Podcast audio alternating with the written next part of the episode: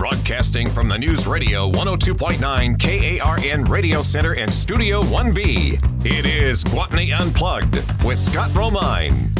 Hope you're having a great Saturday. Scott Romine here, and excited to talk to our, our guest today. Uh, longtime friend of mine. She's uh, an actress, a performer, a producer, and the wife of James Best, our beloved Rosco P. Coltrane from the Dukes of Hazzard, And uh, she's been working for years on adopting me. We don't have the paperwork done, but we got to get that wrapped up, you know? How are you, Dorothy Best? I'm great, Scott. Yes, I would. You are like a son to me. I love you dearly. Oh, I love you so much. so, t- tell me, you come from a performing family. What was that like growing up, and who all in your family was performers?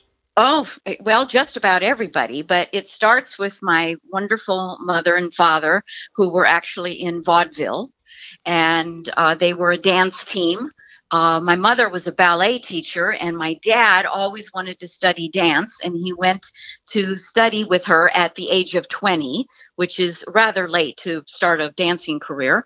And uh, a couple of years after that, they formed a dance team and went on the road, and uh, that was the start of it all. Did they perform all over the country? Oh yeah, yeah, pretty pretty much in the Midwest.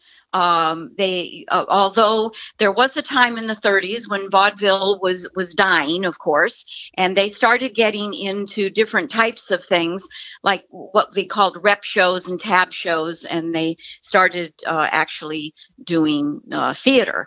And mom, my mom had a, a degree in theater. Dad was just a natural, just a natural at everything and anything he ever attempted to do, and uh, so they got into theater. And so in the 30s, they went out to LA for a little while and did some things out there. But mainly we were based in the Midwest and uh, and then by the time I was getting ready to come along, we were based in Wisconsin in Beaver Dam, and my mom and dad had their own radio show and their own live show that they would travel to the little towns around there on weekends. And you know, it, we're talking you know farmland; it's farm people. Sure. And so my mom would write a little play uh, maybe not a full length, you know, two hour show, but but some type of theater, and they would do that. And then my dad, uh, he taught himself the drums because he couldn't find a drummer, and so he he had a band. And wow. so after the show, the chairs would go back and the band would come on. And my older sister Rita, who is now 91 and doing great, that's awesome. Uh, was was the band singer. Oh my goodness! And uh, my brother Barry, who who is now 87, he performed in the shows, and then uh, my mom and dad had my sister Rita and Barry, and then there were nine years because they were on the road, uh, and then when they got into radio, they started another family in their 40s. And so my sister uh, Mary Jane and my brother Johnny and myself, we all came along in their 40s. My mother was 45 when I was born. So, what are the first things you remember acting in? Well, the first thing I remember, in fact, I was just relating this to a cast because uh, I'm doing a show right now at my beloved Hickory Community Theater. And I was just relating this story to my cast that I was three years old and my my sister Mary Jane and brother Johnny were doing a, a, like a dance recital at, at a Catholic school, and my mother was putting it together. So they were doing like a, a waltz or something, and I was three, and I was to play Cupid, and I came running out in this little pink satin outfit, and I was supposed to shoot my bow and arrow, of and course. then they fall in love and they do the dance. Well, when I came out and shot the bow and arrow, everybody in the audience started oohing and awing and applauding because there's this little three year old in a pink satin outfit out there. And I looked down, and the whole first row is all nuns. And so I thought, well, they're applauding. So I went down to the apron of the stage and I did this huge bow, and they kept applauding. So I kept bowing. And Mary Jane and Johnny are getting furious because they're trying to continue with the dance, and my mother is in the wings trying to get me off. Oh my So gosh. That's that's my first remembrance was at three, so it pretty much just continued right on from there, and I'm still doing it. Did so- did you try out for like some TV shows, Leave with the Beaver, or any of that Oh, kind yeah, of stuff? Yeah, yeah. When uh, in the in the late uh, uh, late fifties, 55, 56, we ended up going back out to LA because my mom and dad were kind of retiring out of what they were doing and uh, they thought there was more opportunity out in los angeles for us. So the whole family moved out there and my brother johnny and i started auditioning and uh, johnny was uh, more successful at the film and tv than i was i did some i did leave it to beavers and some other episodic things but my thing was really theater i loved theater but johnny did quite a bit of, of things uh, um, out there. So yeah, we started working in TV, and I started doing theater in town, and so um, I continued that. You're Yeah. also quite a teacher. And could you explain? I never really thought about this until talking with you that there is a big difference in acting for a for a crowd and acting for a camera. Yes, yes. Well, just think about it, Scott. You know, camera. It, uh, you know, when you're uh, on a stage and you're trying to, you know, send this message out to an entire audience, hand gestures are bigger, facial expressions are bigger. But in in film, you have the the the uh, uh, opportunity to bring it all in with that nice close up and where an eyebrow lift all of a sudden says a thousand words. Yeah. and you don't have that luxury on stage. So it's a little it's a different technique uh, to to performing on stage as it is performing in front of a camera. And uh, of course i had the best teacher there was for that Yeah, that you did. Best. No question. yeah I got to ask you about something. I've always been fascinated. You have an association with the original Star Trek, one of my favorite TV Oh. shows. That's pretty funny. Um, I was uh, right out of college and kind of look, looking, what do I do? What do I? And somehow, I'm not even sure how it came about. I got the opportunity and got the job of answering fan mail for Star Trek. Oh, must have been Yes. tons of it. Uh, Well, it was, especially when I first got there. There were like bags just sitting around that no one had ever, not, not ever, but that, I mean, because this, it was really what Majel Barrett, uh, who was the nurse on the show. That's right. Um, yeah, she it was sort of her uh, thing. You know, she was married to Gene Roddenberry, and so it was, it was sort of her her baby to have this this uh, company.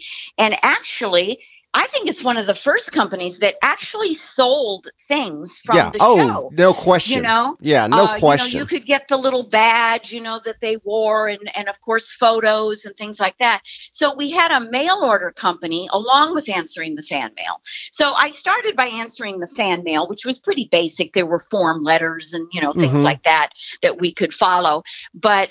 Then um, I, I got more involved in the mail order side of it and sort of eh, headed that up of getting the orders filled into the post office and all that. It was a small organization, but it was huge. I mean, going to the post office with these things sometimes would be three, four bags of things going out in one day. That's quite know, a preparation for later doing that for Dukes of Hazzard, basically. Well, that's what is interesting about that, Scott. At the time, I had no idea that, oh my God, we're talking 1969 yeah. and maybe in 1989 or 90, somewhere right around in there. We actually started, Jimmy and I started our own mail order situation for for photos and different things. And I thought, oh my God, all this training that I learned from Majel Barrett back in 1969, I'm putting to use now. Is that It's not like- insane? Isn't it? And because you, never know all these things that you do in your life, uh, where how they're going to pop up or how they're going to come together and help you later on. So I really felt like, yeah, I can do this. I did this 20 years ago, but now I'll head it up. You know. Yeah. So It Yeah, come full circle. Did you meet. Roddenberry and the cast members and yes, all that? i did once. I did uh, meet. Um, well, I've met Roddenberry a couple of times, and I met a couple of the cast members. Um, James Doohan, and um, he played the doctor, Forrest. oh yeah, The Forrest? DeForest Yeah. Kelley. Yeah, yeah. I, I met him one time. So you had met you had met Roddenberry. Right, right. So I had met him, and he knew I was, uh, you know, trying to get my career going as an adult, and uh, he was doing a film called Pretty Maids All in a Row, and uh, he didn't really have a, a a large role or anything for me uh, because, well, first of all, this is the era where there was a lot of nudity going on, and so my auditions were limited because I was not interested in that. You know, Sure. we're talking late '60s here, so so I actually met Roger Vadim. I had to go out and, and meet him and all and everything. And so they kind of, I was basically a glorified extra in the film, uh, in a few shots, but it it afforded me to be able to get my Screen Actors Guild card. So uh, it was very sweet of Gene Roddenberry, who was producing the film, to arrange that for me. So you So were a I could little early to have been on a Star Trek episode. Right, right. No, yeah, uh, yeah. I'm. St- uh, yeah, that didn't. No, that didn't happen. Didn't happen. They didn't beam Yeah. you up. You know. No, I was. No. I got to ask you about something that's uh, always fascinating when you tell me about this. But you saw Elvis Presley. Oh, twice. Ah, Twice I saw Elvis. and you had a scarf. I had a scarf. Oh, my god. I no gosh. idea what happened. That was the second time I saw him. The first time I saw him, I believe, was the 1969. Isn't that when he opened the Hilton Oh yeah, Hotel? in international. Vegas? Yeah, yeah. yeah. I was I was there then um, uh, for that, um, and uh, uh, and then I think I saw him. I I, I want to say 74, somewhere around in there. Um, uh, I was in. I saw him again, and that's when I got the scarf. So Really? So you got the jump the jumpsuit Elvis gave you a scarf. yes, yes, yes. I And did. was and is there anything that can compare? I mean, you saw Elvis Presley. I just can't imagine anything topping that. Uh, uh, Scott, I, I you know, it, it, he was a performer. I had Well, I mean, that's what I mean. The music. Yeah, the- I mean, Yeah, yeah, you know, yeah, I mean, it's Yeah. unreal. yeah. It uh, well, I mean, you know, when when th- there are certain people in our industry that uh, there are legacies, and there and that's them. But then you have to remember, shortly after that, I met my legacy of my life, and that was James Best. Who is an icon? He is an American icon. I mean, he Yeah. he- most talented person I've ever known. And Uh, and where did you meet him? Well, I actually met him. This is going back again to around that same era, right out of college. And I was, uh, again, trying to adapt from being a theater ma- major to getting back into to film. And um, so uh, a, a friend of mine th- at the college told me about James Best. Of course, I knew about him, his acting career. Anybody that that had anything to do in Hollywood always knew about James Best because he's one of the greatest character actors we ever Oh. I turned on. TV yesterday and he's on Twilight Zone. You know, Oh yeah. I mean, just out of the Yeah, blue. he's- Yeah, exactly. So I I went with him to a class, and uh, I was, you know, Jimmy was uh, I was 19, Jimmy was probably 40 at that point. and of course my first reaction was that he was the most drop dead gorgeous man I'd ever seen in my life Yeah. but I'm a little kid. I mean, I I literally at 19 looked 13 years old. You know, I could still play. So, but uh, anyway, so there was other than I just thought he was an incredible teacher. That's all it was. And I took a few classes, but I was still involved in college in theater, and I I just didn't have the time to do to do both. So you fade out, and and a couple of years after that, I'm doing. Um, George M, a musical in Burbank or something somewhere. And Jimmy's wife at the time, Joby, was a wonderful dancer and choreographer, and she was doing the choreography. So I actually knew Joby very well too because we worked together on this show. And Jimmy was coming in to spot direct because the director was mainly a musical director, not a you know a Not a film director. guy. Yeah. or- Right, yeah. right, right. So, so we're, you know, we- uh, I, I kind of met him again at that time, and uh, so we worked together a little bit on that musical, and then they moved to um, Jackson, Mississippi, and and they lived there for seven years, and Jimmy was coming back and forth to L.A. to work and all, but I, I, I had, I never saw him or anything, and then, uh, unfortunately fortunately for me, unfortunately situation because nobody likes to see this happen. Jimmy and Joby uh, decided to to get a divorce, and so I'm in LA, and a mutual friend says, "Oh, did you know Jimmy Best is coming back to town because he's going to be associate." Producer on Burt Reynolds' film The End. And I went, Oh, no, I didn't know that.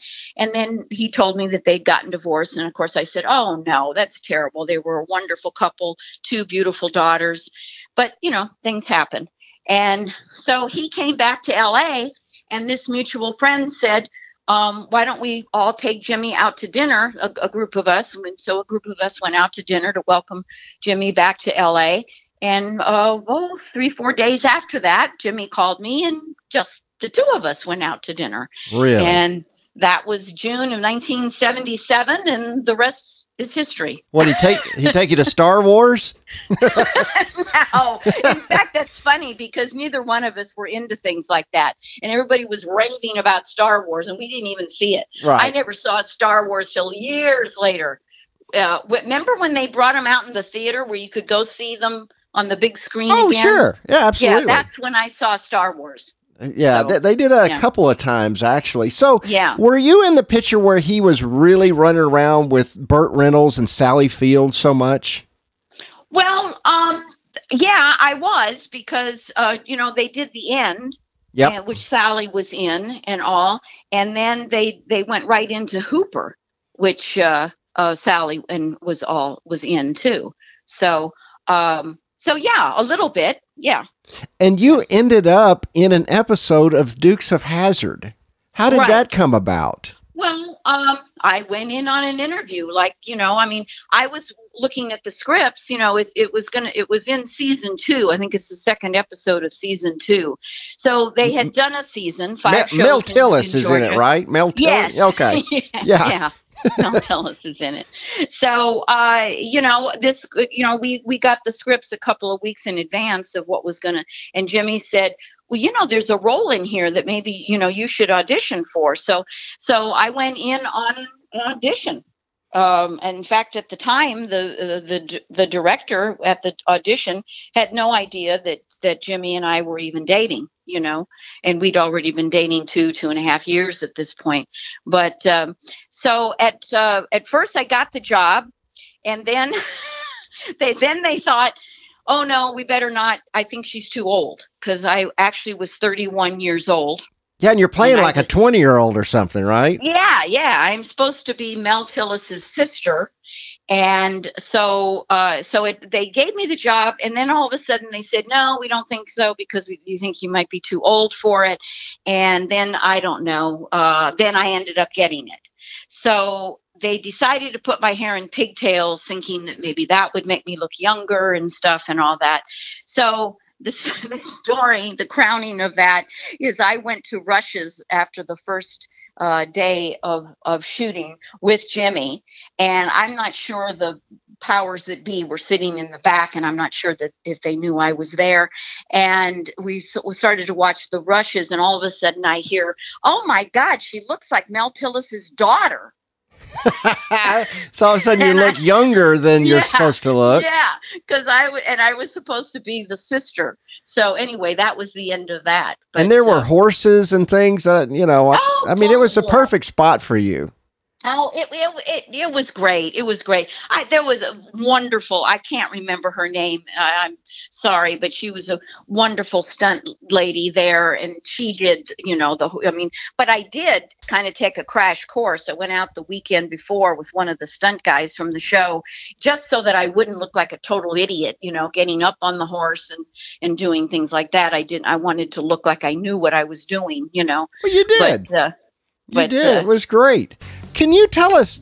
you were on the set of Dukes of Hazzard when it started filming in Georgia. What's your memories of that? Um, hmm. you know, it all happened so fast. Um, uh, but yeah, I, I was there. Um, I got to tell you, nobody ever thought that the show would do what it did. Uh, it was the best show we, ever made. Well, we no one really saw that at all. Uh, Jimmy, you know, it was five episodes that Jimmy signed on for. It was to be shot in Georgia because Jimmy really didn't want to do a series because Jimmy didn't want to get trapped into LA because he didn't really care for LA. He liked right. working, living in other places, and coming into LA for jobs. So uh, he took it because it was Georgia and and it was a Southern show, and he thought, oh well, this will be you know this will be fun. So it was five episodes. So in Georgia, you know, I, I wish it had stayed there because it was so authentic. You know, oh sure, the, the scenery, the tree, everything. I mean, it it just that's where the show was supposed to be based and if it had been now it probably would have stayed. But in in those days you know shooting series out of LA was not as common i mean other than like new york or something and, that, and they do it now and, all the time like walking dead right, and all that's in atlanta. Right oh yeah but it, it, wasn't that common back then. And uh, so you know it was it was great. I mean uh, you know the cast was just getting to know each other. You know those first five episodes are quite different yes. for, uh, for most of the characters but especially for jimmy and Sorrell's characters you know? Yeah they're um, a little more ruthless not not as funny in those first a little right. more serious. More serious you know um, and I think probably well i'm sure it started right away this this comedy situation between the two of them because they were both seasoned actors they were both had stage backgrounds so i think they both recognized immediately that this could be a great comedy team situation oh, yeah. within this show with all with these three beautiful young people. I don't you know? think it was. I think it was more targeted to adults initially, and then the kids caught on yeah. to it.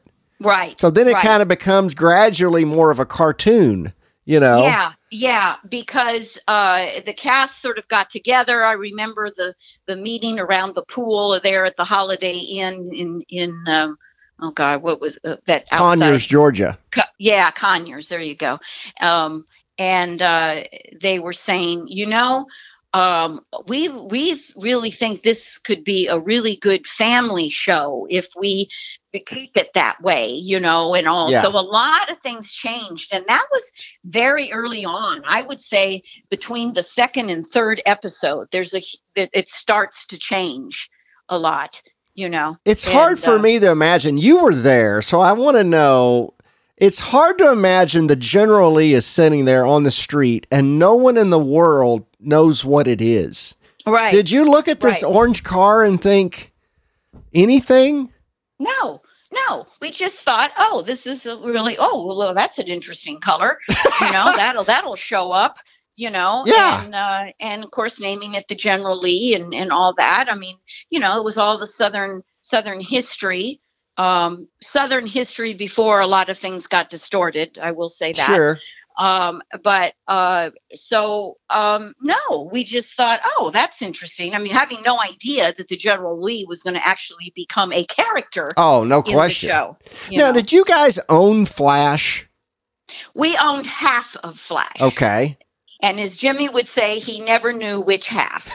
So, did Flash come to you guys' house sometime? Uh, sometimes, sometimes, but mainly, you know, at that time we had Freckles, our first beagle. Freckles Ann was our first beagle, and if we had to leave town on the weekends or whatever to go do personal appearance, or Jimmy doing things for children's hospitals or things like that, Freckles would go with Alvin Mears, the wonderful trainer of Flash, to spend the weekend. But the first you. weekend she went, Alvin said, Well, she just made herself right at home. She actually kicked Flash out of her bed and took over.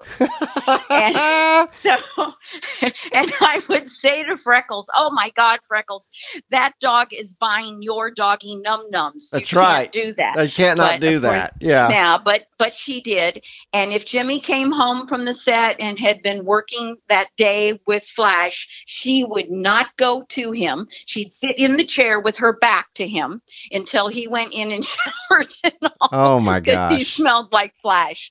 So that was pretty funny. But the buy, buying half the dog situation came in because, um, you know, a dog trainer uh, it doesn't have a lot of clout on the set. And Jimmy thought he was not making enough money. And he said, Go in and, and uh, ask for more money. You're working so hard. And he was such a good trainer, all, all training, all through love, you know. And, uh, he said, Mr. Best, I can't do that because if I if I do, they'll just fire me and, and get another dog trainer, you know. Yeah. And Jimmy said, "No, they no, they won't if we do this." So w- there was an actual contract drawn up that Jimmy owned half the dog with Alvin, and it was all signed and all that, all done legally. So Alvin goes in and and asks for more money, and they, of course, they started to threaten him about getting another dog trainer, and he said, "Well, I don't think." James Best would go along with that. And they go well what what does James Best have to do it? And he and they said well he owns half the dog. Yeah. so that settled that. And Alvin was on the show the whole time and and his salary was increased yearly. And and uh, so he was able to buy the property that he wanted to buy to to for training of animals and things like that. So that's how it came about. I've never seen anyone beyond James Best be so fiercely loyal and protective of his friends the way Jimmy Yeah. was. I mean, it's kind of legendary, and, and maybe not everybody knows that, but I mean, if he was on your side, man, he would go to battle for you. Oh, absolutely. And sometimes, you know, to his own his own he'd have to take a lot of heat for it. Yeah, You know. but he would And- do But it. he didn't care. He didn't care. Nope. You know. Yeah. What was Uh, it you know, like back then, going on these personal appearances during the height of the we show? went on the first one. I, I can't remember where it was, but I mean I'm talking thousands of people in line, you know, Yeah. to meet